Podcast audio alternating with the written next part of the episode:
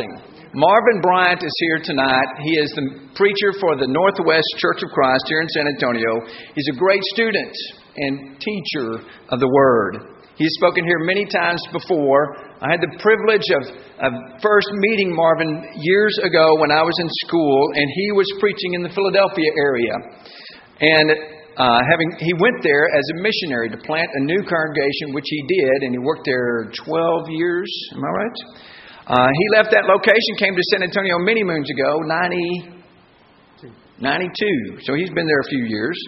He's married to Gail. They have two beautiful children, and uh, who are grown and gone and married. And uh, he is coming to speak to us tonight about Corinth ministry. We give up. So come on, have a talk.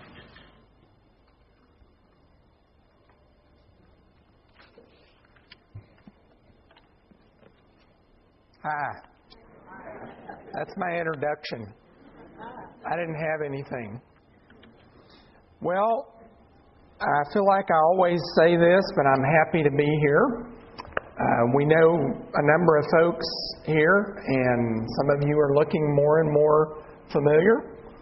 And uh, I, I appreciate the opportunity to speak.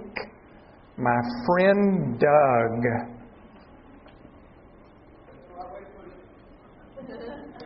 is now fixing that. Click on allow, thanks.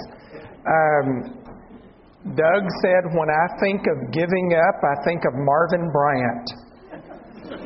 So uh, he asked me to speak on this. But, but at least he showed up. My former friend, Mark Absher, vacated the premises upon hearing that I was coming. I spoke over at Northside, and not only the pulpit minister, but even the education minister vacated the premises. So I'm looking for new friends. Some of you guys want to get involved in that, I would welcome it. Well, uh, we have there's a bunch we can say about Corinth, so we'll jump in and do this. Man, is this the biggest handout you've had in this? No. Okay, good. It's not the big, second biggest. Okay. Um, I, he said a half sheet, and I made it fit on a half sheet, but I guess the font was too small. You couldn't read it? Okay. Um, and it looks real nice the way he laid it out. My philosophy on that, by the way, is there's a few blanks to fill in uh, to hopefully keep you with me. If you miss a blank and you can't sleep tonight, here's Doug's cell phone number. no, uh, really, my philosophy is there. If if this is something of interest to you and you want to pursue it some more, I wanted to give you enough information and some scripture that you can pursue this on your own. And we'll touch on most of this. We won't cover it all, and certainly not in great detail. Uh, but it's there if you want to work through it, and that's why I made it a little more extensive. So um, we'll start with our map. I tried to find good looking maps, and you can tell that's Africa there at the bottom, Europe at the top, Spain over there on the west, and, and Palestine on the east. And then I noticed it says cities of the New Testament. It there's not a single city listed on there. But uh, where we're headed tonight is to Greece, and I just wanted to kind of remind you of your geography. And we'll zoom in on Greece and get a little better map of that up there. In, in the first century, Greece, most of Greece was divided into two provinces uh, Achaia and Macedonia. And we're going to talk about Corinth tonight. And Corinth was the capital of the province of Achaia. Uh, you can see it was located near two bodies of water, and because of that, they had two or maybe even three ports, depending on who you read. Uh, if you zoom back out, you can see that those bodies of water go back out into the seas. And uh, one of the interesting things, I'll tell you, tell you a few interesting things about Corinth, and then I'm done. I'm not going to be interesting after that. Okay? Say a few interesting things. Um, so they've got these two ports, And a lot of the shipping companies felt like it was actually easier to pull into one port and unload their goods haul them by land across, and then load up in the other port and take off from there instead of sailing all the way around the south of Achaia. They thought that was easier and safer. In fact, for smaller vessels, they would drag them across the land, actually roll them on logs. It was very intense, uh, but they thought that was the thing to do. And I thought that was kind of interesting. It also uh, is significant, I, I think, that it's a port city. Um, we'll talk more about that later. They're about 50 miles west of Athens, kind of lived in the shadow of Athens. Athens is the intellectual center, and we're the blue collar city. Kind of lived in the shadow there. Um, it's probably worth knowing that in the year 146 BC, Corinth was absolutely devastated by the Romans. They rebelled against Rome. Rome sent in the nukes. That's their army. That's how they did it back then. And I mean, they leveled the place. They tore it up and did all kinds of damage. And for about a hundred years, the city lay dormant with probably just a very few inhabitants. And then in 46 BC, it was recommissioned as a city, and that's the city that we know of in the New Testament. Um, we found, we, not me, but they, uh, have found some interesting things, and I don't know how well you can see these. That's always part of my reservation when you're looking at ancient photographs is, huh, what is it? I can't tell what that is. Well, that's an inscription, probably a little later than first century. We don't know for sure the date, but there's an inscription there that seems to have been a stone at the top of a door uh, that probably should be translated Synagogue of the Hebrews. And you may have caught in the reading in Acts 18 when Paul was establishing the church there, he began by preaching in the synagogue. Thought that was kind of interesting. Uh, they found the tribunal, the place of judgment. Did you hear that in Acts 18? Uh, the Jews got upset. They called Paul on the carpet, and they have they've unearthed that thing. Uh, bema is the Greek word and so that's a picture of something. Paul probably stood there. Uh, thought that's kind of interesting. Uh, found an inscription in the street at Corinth saying a guy named Erastus paid for the paving of the street in exchange for his appointment to a city office. And there's a little quote in Romans 16 that says Erastus, who is the city's director of public works, sends greetings. And we're pretty sure that Corinth was written from Rome. First Corinthians was probably written from Rome. And so we found an inscription that's probably for a guy that became a Christian there. Uh, we found a city street. We found a temple of Apollo. We found a Roman era fountain. We found a marketplace. And if those aren't big enough, don't feel bad. If you see them up close, you can't tell anything else about them. Uh, I don't know. Those things are interesting to me, uh, and I'd love to go see that. I've never seen it, but I've got. I don't know if I'm too too uh, extreme on this or not, but I feel like sometimes we're too interested in stuff that's interesting. I think we ought to be interested in stuff that's not interesting. Now, what I really mean is sometimes I feel like, you know, we've, we've eaten too well spiritually, and now tell us something new. And we're kind of like those philosophers over in Athens that spend their time doing nothing but talking about the latest ideas. You know, stimulate me, give me something interesting. Well, there's a lot of interesting things we can say about Corinth, and I don't want to be too extreme on that, but I do feel like we should probably focus on what this whole series is supposed to be about uh, and that is magnifying God and the message of God and ministry to people. Uh, I feel like I keep every year I keep thinking, surely they won't ask me again if I say that. but you know, if we've eaten too well and we're just a bunch of spiritual couch potatoes, what we need is not more interesting food. We need to get up and do something. That's really what this is about is ministry. And this city comes in the ministry section of the series. So, what I want to do is to try to focus on the things that will be most um, helpful and most relevant as far as ministering faithfully and effectively in our city. Uh, if you're filling in the blanks, that's the first one. I didn't highlight all these because I think they're pretty obvious, but that's what I want to focus on is some information that I think will help us minister in our city. So let's talk about uh, some things about Corinth. First, it was a large city. It was a capital, as I mentioned. Uh, it was a banking and trade center. They had those ports. Um, they they administered the Isthmian Games every two years. And the reason they did it every two years is because it's too hard to say Isthmian. Um, that's not true. Don't write that down. Uh, but that was a pretty big deal. It was in the shadow of the Olympic Games from Athens, uh, but a pretty big deal.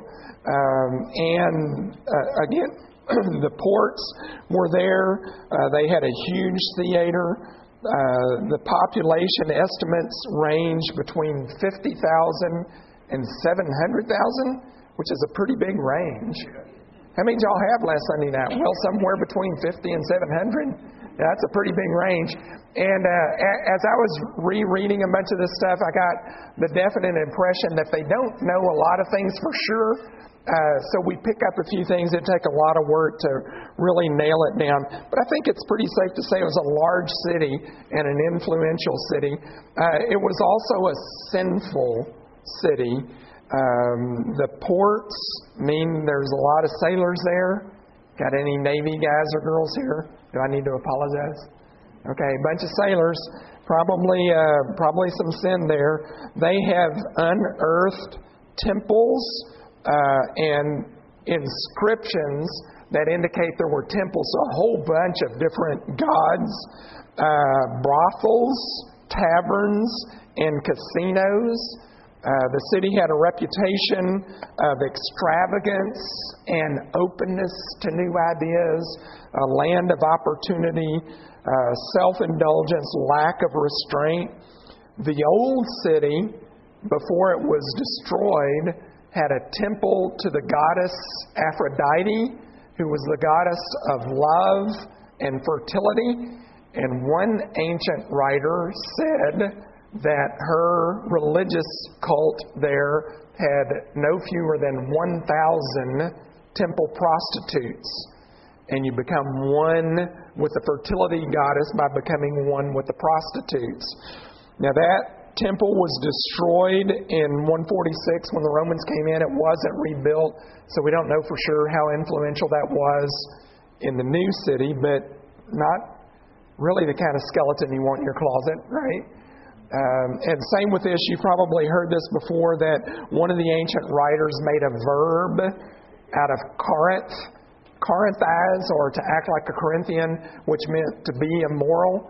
Uh, that was said of the old city too. Again, we don't know how much that carried over, but I'm thinking read First Corinthians, and you know it was a sinful city, right? Uh, and there's plenty of the archaeological finds that verify that. It was also a diverse city, and I think that's significant. Um, it was when it was rebuilt in 46. It was populated by people who had been slaves. They were in the Roman army. They served, and in exchange for their service, they were set free. Uh, so they would have been former slaves, but they would have been from Greece and Syria and Palestine and, and Egypt. Uh, the fact that it was a capital, a port city, a trade center, hosted games, had all those religious temples, would have attracted all different kinds of people from all over the place. Uh, and we know for sure from what was read tonight and from other scriptures that there were Jews there and Gentiles and God-fearers. Uh, God-fearers were not Jews. They were pagans that were tired of the paganism. They kind of liked the morality of the Jews. They didn't like the strictness of the Jews, so they're kind of a in between kind of group. And we know that there were rich and poor so I'm pretty sure it was a diverse city. So to me, what you really need to know about Corinth, if you want help for how to minister, uh, based on what we know uh, from Corinth and from Corinthians, is that it was a large city, a sinful city, and a diverse city. And what I want us to do for most of our time tonight is to ask, what does all that tell us about ministering in San Antonio? Um, what we know of Corinth and what we know of First Corinthians, especially a little bit Second Corinthians. Uh, what can we learn about ministering in our city? I'm thinking we probably uh, could expect that God may have many people in our city too. Uh, did you catch that in the reading in Acts 18? I have many people in this city. Uh, don't be afraid. Keep on speaking. No one's going to attack and harm you. Uh, he was attacked, uh, but God protected him because he had many people in that city. And I think what that means is God knew there were a lot of people there that would be receptive to the good news.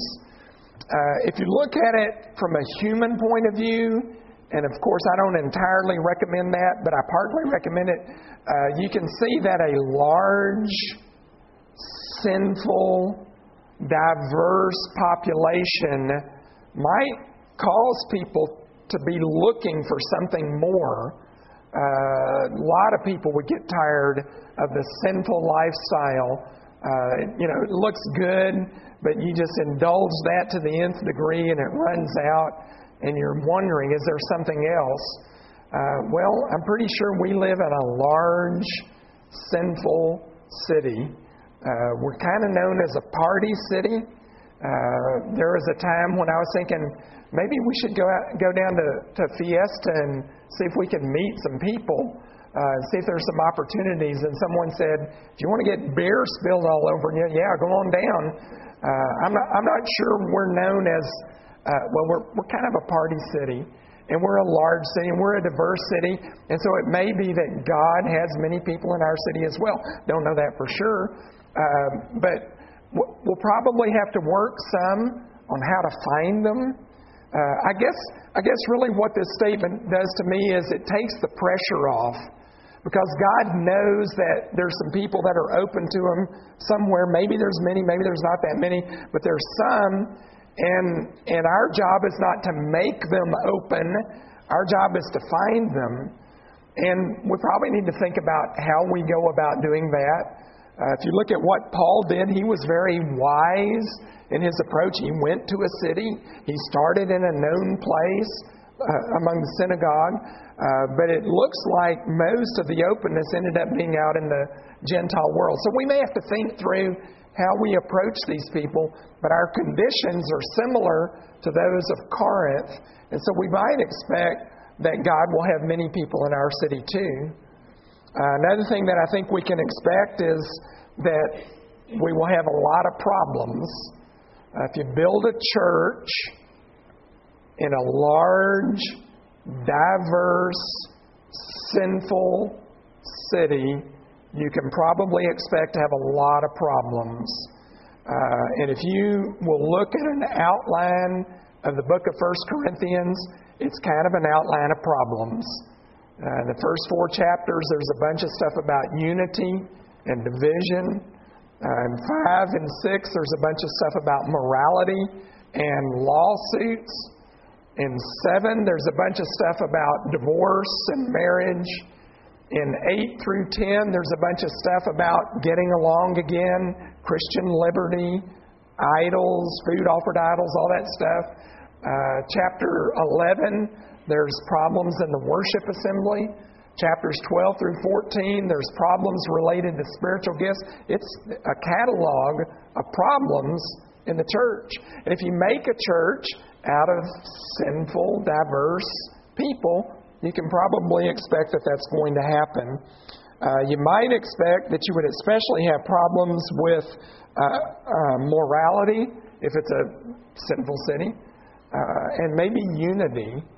Uh, you know, if you take a person that's not a Christian, they may have trouble getting along with people. Uh, if you take diverse people that are not Christians, they're really going to have trouble getting along with people. And we've all come from that, you know, recently or far away. Uh, so it shouldn't be surprising if there's trouble with uh, unity and getting along. Um, I'm sure y'all have heard this, but Doug told a funny story, so I wanted to.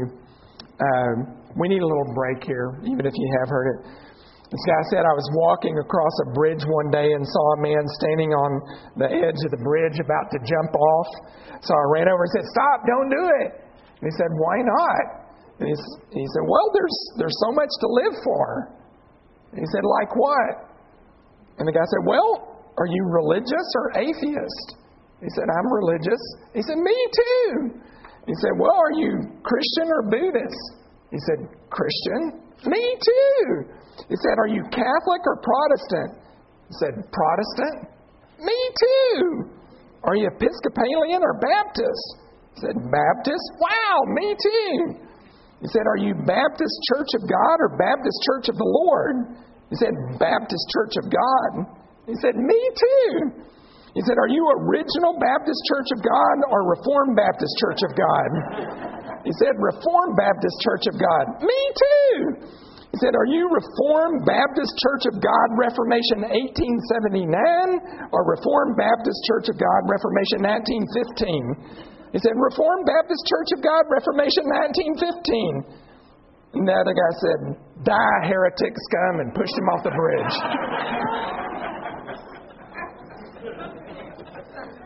Okay, so we may have trouble getting along sometimes.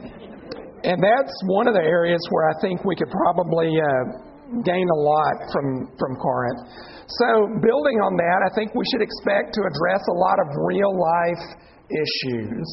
Uh, we need to teach and preach doctrine, but we need to teach and preach a lot of real life stuff doctrine done well will lead to and tie into real life stuff, but sometimes we get it disconnected and it doesn't work, work right. Uh, we need to do a lot of real life stuff. And that's really what Paul does in 1 Corinthians 15. It's mostly real life stuff. Um, and uh, we have evidence that he may have written as many as four letters to them, may have visited them as many as three times. Expect to have to address stuff a lot. Um, I just got my car out of the shop, $468. I, I resisted as long as I could, thinking that little jerk would go away, and it never did. And then people started pointing at me as I drive by and saying, Look at that jerk. And I thought it was time to do something. So I, I took it in. And I just said that to say, most of those problems don't just go away. And the stuff you're dealing with in your church and in your life and in your relationships probably isn't going to go away it's probably going to have to be addressed, and so expect to do that. Now, don't don't fill in this next blank yet. What I had planned to put in the blank there, if you wanted to read right, are big words, uh, theologically and practically, and I thought those words are too big, uh, so I changed it to basis and behavior. So you can put whatever you want in your blank. I don't care. Um, but my point is, when we address issues, we need to make sure we don't do it legalistically. Because here's Paul faced with a church made up of all these diverse, sinful people, and he needs to teach them and he needs to get them to act right. But he doesn't just tell them what to do, he gives them a basis for the behaviors, and then he tells them what to do. He addresses it theologically and then he addresses it practically. For the theological part, he especially appeals to Christ, the gospel, and love. Those are the, the bases for the kind of behavior that he's trying to teach them. And I want to give a couple of examples of that. Uh, we won't look at all of these on number four. Uh, that's some stuff you can do later if you want to. But a great example of that is um, is 1 Corinthians 13, which I'm real, I'm real disappointed in you because you, you took it out of context. Does anybody feel, are you ashamed for doing that? Okay. Um, you thought that was the love chapter, didn't you? I mean, you might as well fess up. You thought that. And it kind of is. And if I were making the chapter divisions, I probably would have done the same thing. But he didn't write that to give us a love chapter. Uh, that chapter is squeezed in the middle of 1 Corinthians 12 and 14, and that's the context. The context is they're having problems getting along, and this time it's over the spiritual gifts, and they're being all selfish, and they're thinking about themselves and what's good for me, and how I want this church to be, and the way I like it. And he says, You're acting like a bunch of babies, and what you really need is to treat each other right. Love is the way you need to treat each other. Now, in chapter 12 and in chapter 14, he gives a whole lot of practical advice, but he didn't just slip the love chapter in there as an interlude. That is integral to that section. And that's why there are references to if I speak in the tongues of men and angels, and if I prophesy, and if I understand all mysteries, the illustrations that he uses in the love chapter are related to that greater context. So, what that says is there was a problem and he needed to address the problem, but he didn't just give down the rules, he gave it a basis, a theological basis. And the basis that he gave was the basis of love. Another great example of that is in 1 Corinthians 1 through 4, where the problem is division and he addresses that kind of head on. I think it's in, in chapter 1, verse 10. Um, he says, I appeal to you, brothers and sisters, in the name of the Lord Jesus Christ, that you all agree with one another in what you say, and that there be no divisions among you, but that you be perfectly united in mind and thought. That's what he wants them to do. And then it looks like he starts talking about some other things, because he talks about the gospel beginning in verse 18. And he talks about the kind of people that responded to the gospel at Corinth in verse 26. And then in the first section of chapter 2, he starts talking about how he preached the gospel. And if you zero in on those sections, you forget that that's a part of the context. He's using the gospel as a basis for how they should get along with each other. Uh, they were thinking they were all wise, and they followed this teacher, and this teacher is a lot better than this teacher. Glad we never say stuff like that these days. But, you know, they were enamored with the wisdom of these different teachers. And Paul says, Remember your gospel. Your gospel looks pretty foolish. Yeah, it's the power of God, but it looks pretty foolish and weak. Remember the kind of people that responded to the gospel. You guys weren't exactly in the who's who of the world. Remember the way I preached the gospel to you. I was with you in weakness and fear and trembling. That's not a digression, that's the basis for how they're supposed to get along with each other. And so those are a couple of examples, and you can read others. And by the way, you've got that all through the New Testament. Uh, the point is that Christianity is not merely behavior modification, but rather a personal grasp of Christ and the gospel leading us to live and love as He did. Uh, it's not just, here's what you got to do. It's you live this way because of these spiritual truths. So expect that you'll need to ad- address uh, real life issues and then address them with a basis and the behaviors.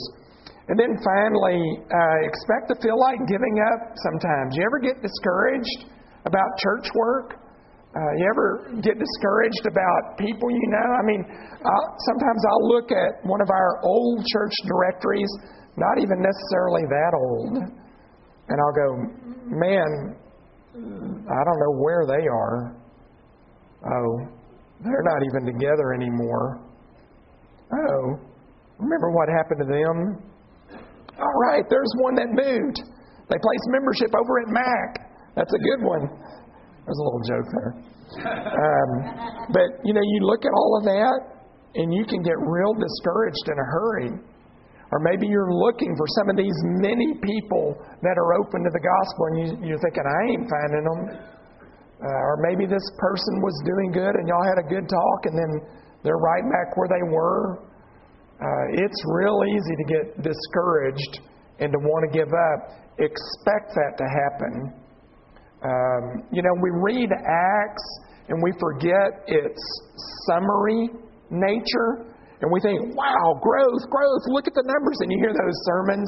I hope nobody here's done this recently. But, but look at the numbers here, look at the numbers here, look at the numbers here.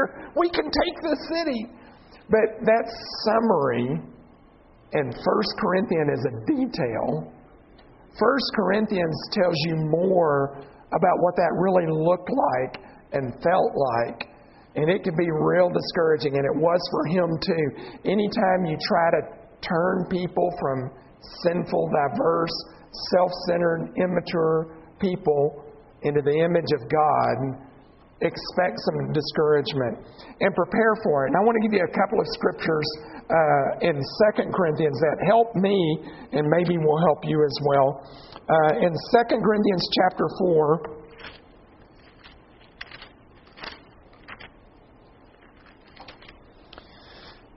um, verse 1, it says, Therefore, since through God's mercy we have this ministry, we do not lose heart. Now, anytime you see in the Bible, we do not lose heart, you should underline that and remember where it is, and then try to figure out why he said it. And why he said it in verse 1 is since through God's mercy we have this ministry. And what he's talking about is chapter 3 and the glorious ministry he got to be a part of. Remember, it's a privilege to serve in a glorious ministry. Um, one of the cardinal rules for public speaking is when in doubt, leave it out. So I guess I can't tell this joke. I guess I'll just have to pass over it.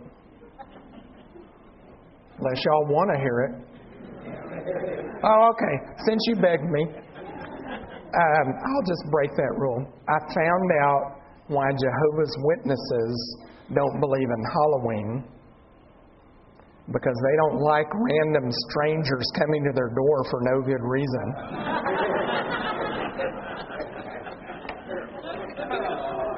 now, if you're Jehovah's Witness, I'm sorry, but you deserve that.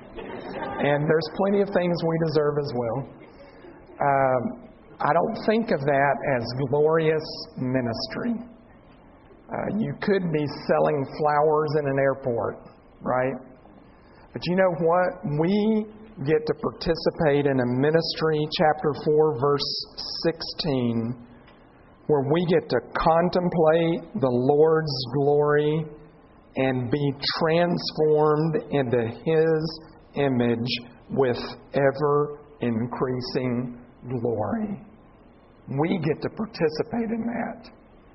And when, when you focus on the problems, you miss that. So you won't lose heart so much if you remember that you are privileged to serve in a glorious ministry. And then one other one, another plan is down in verse 16, uh, where he says, there, chapter 4, verse 16, Therefore, we do not lose heart, though outwardly we are wasting away, yet inwardly we are being renewed day by day. For our light and momentary troubles are achieving for us an eternal glory that far outweighs them all. So, we fix our eyes not on what is seen, but on what is unseen. because what is seen is temporary, but what is unseen is eternal. Uh, I lived about 40 or 50 years of my life pretty much in denial, uh, not letting myself feel feelings, uh, not letting myself really face bad news, just kind of pretending it was all going to be okay. And then I realized that's not a healthy way to live. And so I started facing problems. And I kind of have gone to the other extreme. And I get problem saturated sometimes. And I need this text uh, because this text says don't focus on the problems, focus on the inward renewal. It says don't focus on what is seen and in this context, that means all these problems, the troubles, the afflictions, the difficulties, but instead focus on the fact that we are being renewed and prepared for eternal glory. And that's some stuff that Paul wrote, presumably by the Spirit of God and his own experience. And maybe it will be of some value to us as well. So I don't know, that's what it says to me, and I'm hoping maybe uh, at some level, there's something there for you. Maybe it's for you personally with a relationship that you have. Maybe it's with you personally as you're trying to teach yourself uh, and help yourself grow. Maybe it's you as a church leader thinking about what our church here needs. Maybe it's you as a Bible class teacher. But I'm hoping that there's something somewhere uh, that can be of helpful help to us that's interesting, but more than interesting, and that will help us minister. Uh, we're going to keep hacking away of it, hack, hacking away at it over there on the northwest side of town, and I know that you guys will do that here as well. May God bless us all as we try to minister in this city. Amen.